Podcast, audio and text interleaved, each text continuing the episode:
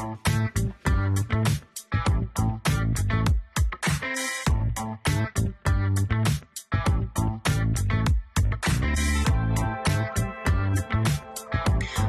Welcome to Running on Ice, the coolest community in freight. I'm your host, Mary O'Connell, bringing you the latest tech updates, warehouse news, and everything that happens in the cold chain world. Not only is there the coolest show in freight, but there's also Running on Ice, the newsletter that could not be colder. You can subscribe to that on freightwaves.com slash running on ice. Before we get into our guest interview, let's get into some headlines. FlexCold is investing $49.9 million for a new cold storage facility in Charleston, South Carolina. This facility is adding almost 60 jobs to the area, and it will be the company's first cold storage facility in South Carolina and the second in the U.S. FlexCold will see a substantial amount of imported goods as well as handle export services for the USDA and FDA, such as inspections, repacking, and cross dock services. Operations are expected to begin in the late summer of 2024. Frozen food sales are heating up as consumers look to save on their trips to the grocery store. Conagra brands, known for frozen foods like Birdseye, Marie Callender's, and Healthy Choice, reported that net sales for its refrigerated and frozen food segments jumped 10.5% in its fiscal second quarter to 1.4 billion. There's a lot of trade down. There's a lot of trade down from eating away from home to eating at home, and frozen foods are definitely benefiting from that. Wabash is following through on its attempts to smooth out boom and bust cycles in trailer making. It has signed a multi year deal with JB Hunt Transportation that will cover 15,000 trailers over the coming years. The deal is significant and it does help Wabash reduce any uncertainty surrounding customers who place orders and then cancel them when the economic prospects change.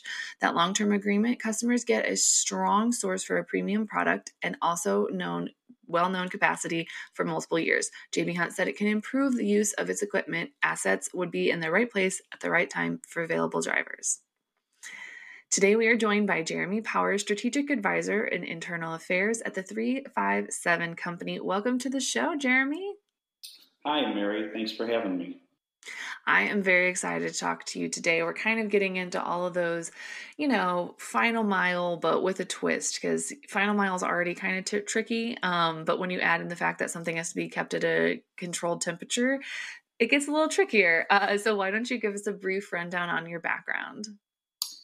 Yeah, so thanks again for having me. Um, my background, like a lot of people in logistics. I fell into logistics. I didn't really plan on getting into logistics. I um, was. It's it's a really common story. I was in college. I was working part time, um, unloading trucks uh, for a freight forwarder, and uh, lo and behold, that freight forwarder took a chance on me and hired me straight out of college. Um, it's a forwarder called ALG Worldwide Logistics. They're based in Chicago, mid-sized global forwarder, but I was really fortunate to learn really all aspects of the business from them, everything from operations to sales to executive management. And that's really where I got my first um, go around on uh, temperature controlled items.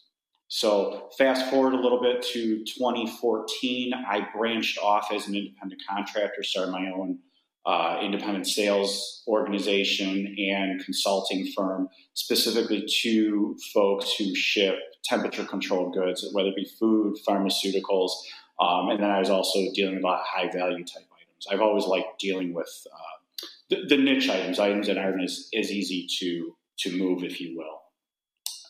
And ultimately, how I ended up with uh, 357 is in the summer of 2019. I, uh, a longtime friend of mine from the industry, Brandon, one of our co-founders, uh, put me in touch with our president and other co-founder Kevin.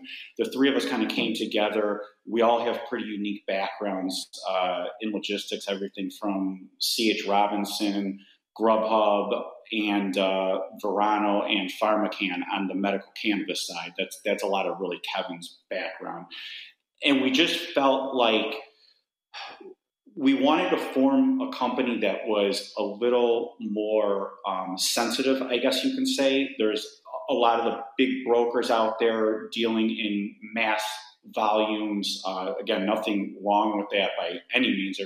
We're friends with a lot of those guys. but we wanted something a little more hands on to deal with niche items. And one of the first things we really looked at was with the legalization of hemp in the Farm Bill of 2018, we saw the need where there was nothing in the supply chain to help them with logistics. So that's really where we got our cut.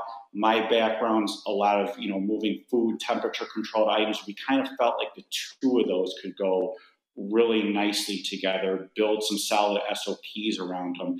And we came up with a mission statement of we listen first and then execute. And I, I think there's a lot of logistic providers that don't do that well right now, um, where everything's kind of a numbers game and, and pushing to just the next load. We, we kind of treat all of our clients as an individual project, especially considering what it is they're shipping, and, and take it from there. Yeah, you guys kind of uh, have fallen into that niche category where you can't just, you know, take any kind of shipment, throw it on a van, a dry van, and send it off. Like you guys have um, those more controlled or heavily monitored or things that come with um, extra responsibilities or extra tasks that you might not, that any other brokerage might not want to do or might not have the capability to do. So I'm kind of excited that you guys have found that niche um, and all the hard, complicated, weird stuff. Um, um, because that stuff still has to move too. So it's nice that you guys have kind of like been like, no, this is our thing. We like we like the unusual things. so like how I guess when it comes to final mile deliveries, what because it's already challenging. What additional challenges come with keeping something at temperature controlled? Is it just as simple as, you know, making sure that you have a refrigerated box truck to make those deliveries, or is it something a little bit more complicated like that? Yeah, always the equipment. You know, we never want to break the cold chain ever, right? So everything from who's producing the food, who's controlling the middle mile, the final mile, which is a lot, you know, where we come in. And, and there's really two areas of final mile. We do B2B and we do B2C. B2B is more, um, we get involved a lot of restaurant chains where, let's say, you've got a restaurant chain and all of a sudden a few stores run out of bacon for their bacon cheeseburgers, right?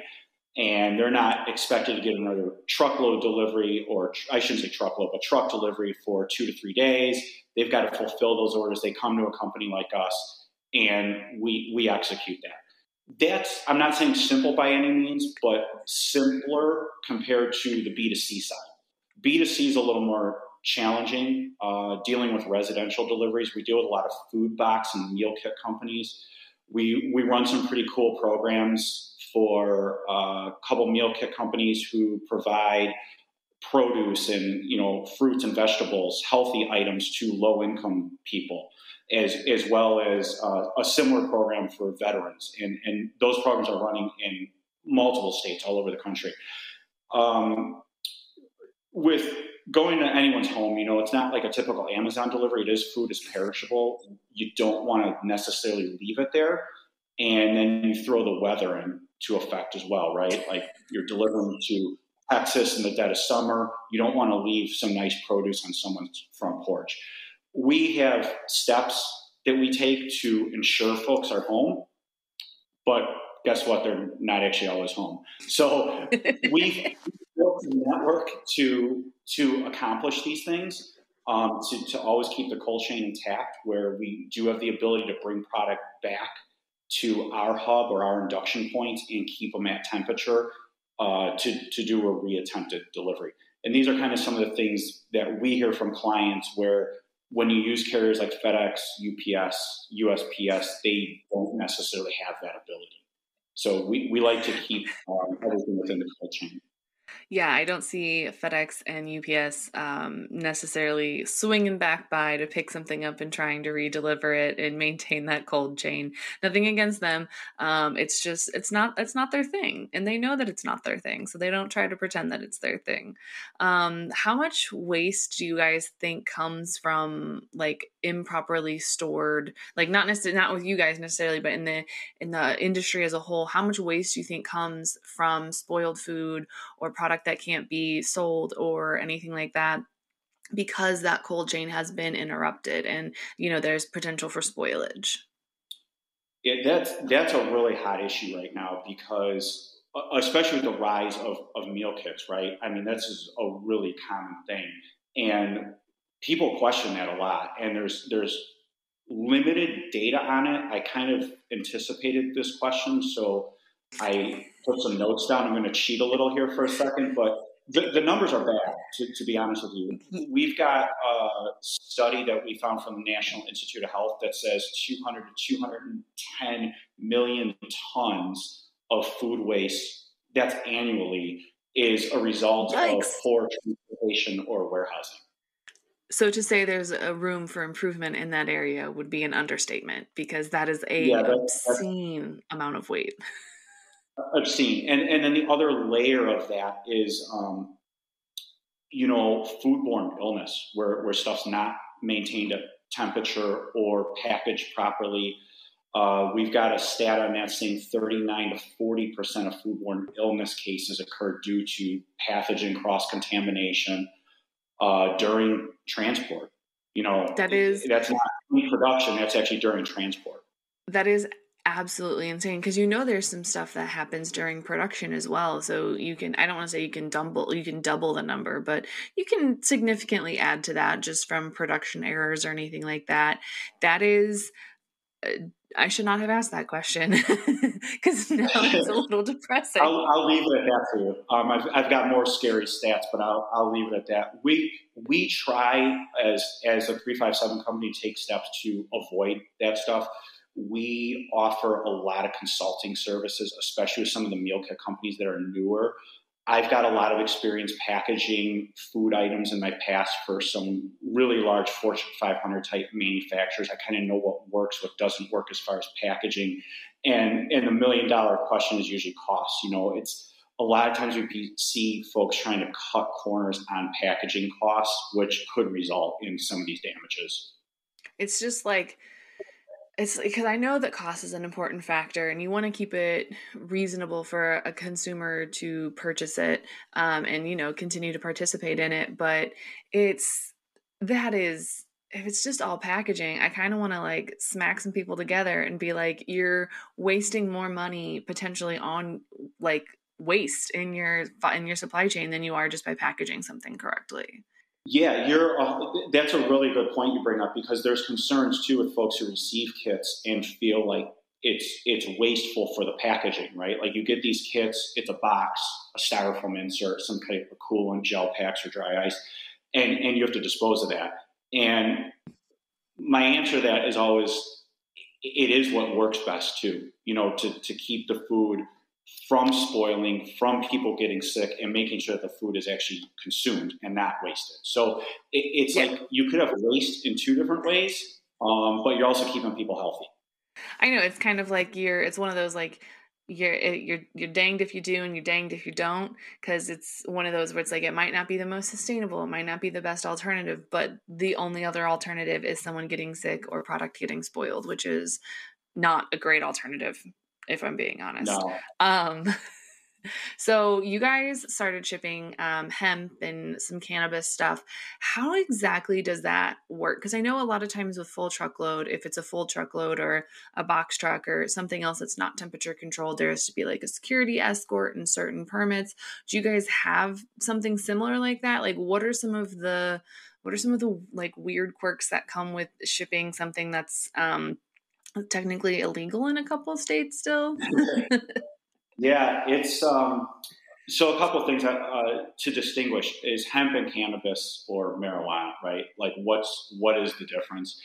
It, right. it really started with us with with hemp. So, if we're talking in the United States, it is now federally legal to ship hemp, which is anything that contains below 0.3 THC. THC is the right. cannabinoid that's psychoactive that gets you high. So the government said as long as it's under 0.3, that's safe. You're not going to be high from it. You can transport it. Um, federally legal doesn't mean it's legal in every state, though, because the states have the right to override it. And that's something we learned very early on. We've written really, really strict SOPs uh, to get through that.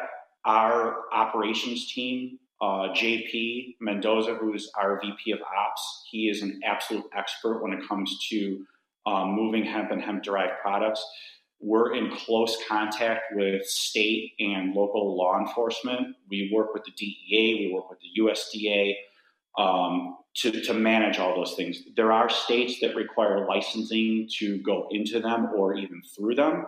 There's some states that still really frown upon you even passing through their state with the product. So we tend to kind of route those shipments around. So that's more on the domestic side. We, we do things like um, we do not use LTL carriers for one. Uh, we find that with LTL, uh, you have a lot of loss, a lot of damage, a lot of disappearing product. So everything we do do is dedicated. The um the well, I'm glad that LTL is consistent in its uh you know issues of keeping intact. yeah, I mean, obviously, there's background came from. Yeah, hundred percent. So you, you you understand that. So you take a product like this and add an extra layer to it.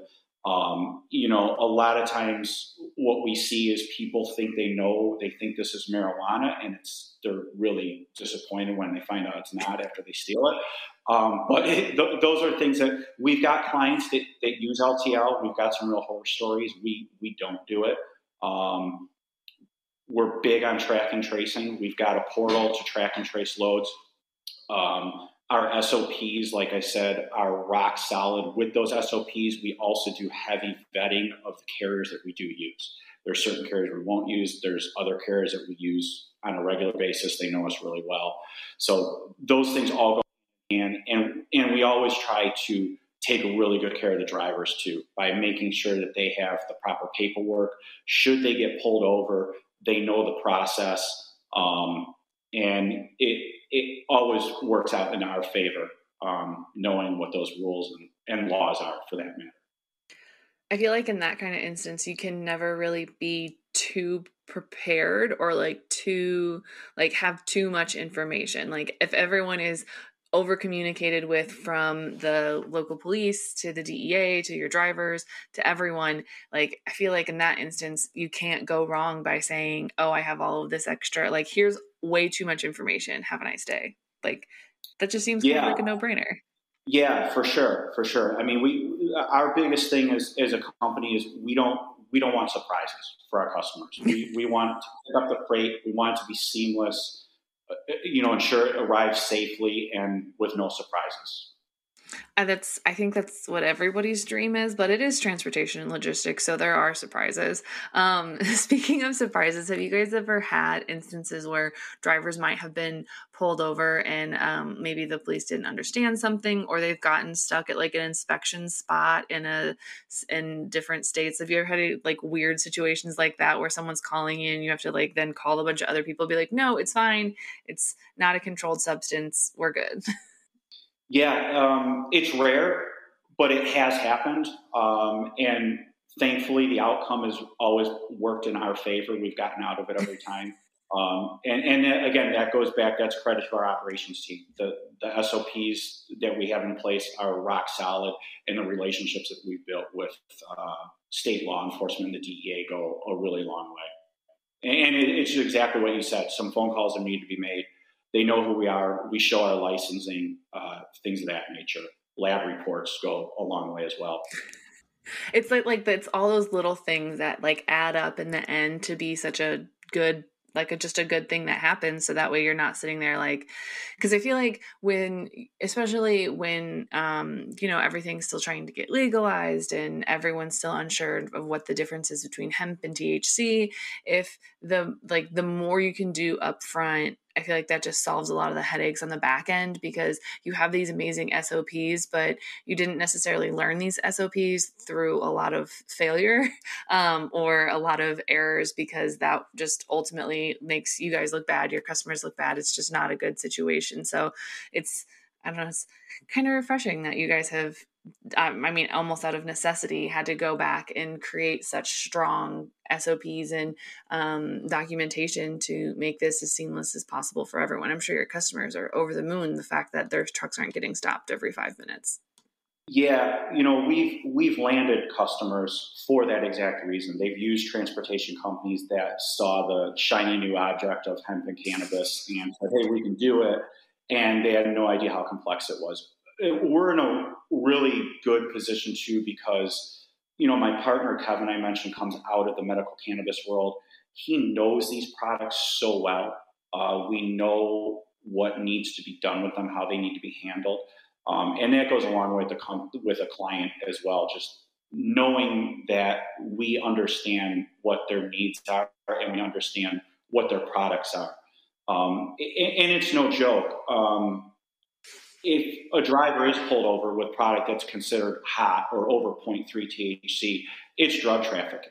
And the last thing we want to do is ever put a driver in position where he has to go through something like that. Yeah, you don't want to, because that's the fastest way to lose your drivers, and also the fastest way to damage a reputation. And suddenly, if even if it's a misunderstanding, if you guys become associated with any sort of drug trafficking, then immediately it's like, what have we all worked for?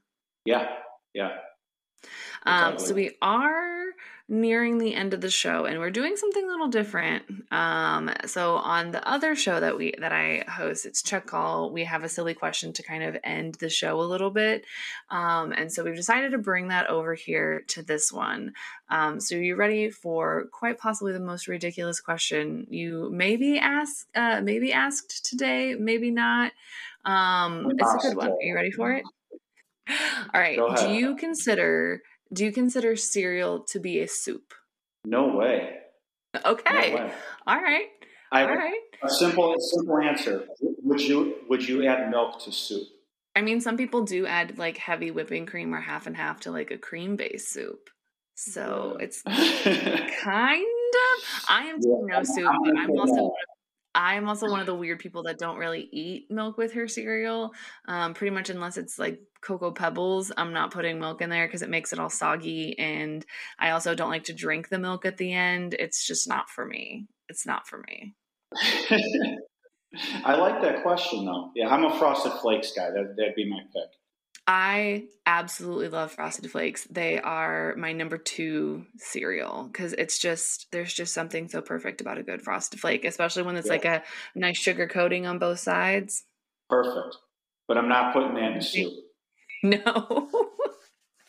um, I have heard people put, oh, wait, no, it's cornflakes, not Frosted Flakes, on top of a casserole. That would be awkward if you put Frosted Flakes on top of a casserole. Um, if someone wants to reach out about uh, some final mile cold storage, uh, your hot takes on cereal, uh, where can they find you outside of the show? Um, very active on LinkedIn, uh, myself, whole company, or um, on our website, 357company.com. And there's a, a, link on there for a contact us, and uh, that's, that's probably the easiest way. And I believe my LinkedIn profile's on there as well. I love it. Um, I'm pretty sure it is because I've definitely peeped it. Uh, but yeah, you guys heard it here first. If you want to take it to Jeremy and um, get his hot takes on cereal or anything else, you know how to get a hold of him. Thank you. So- yeah. Thank you so much for being on the show today, Jeremy. Thank you. It was a blast. Looking forward to it again. Uh, anytime.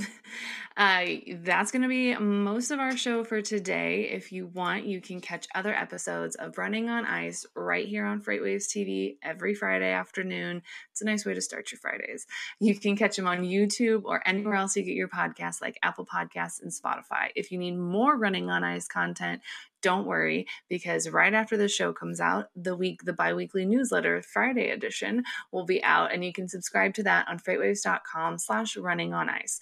Don't forget to check out all the other amazing freightwaves podcasts such as what the truck uh, point of sale and at your doorstep.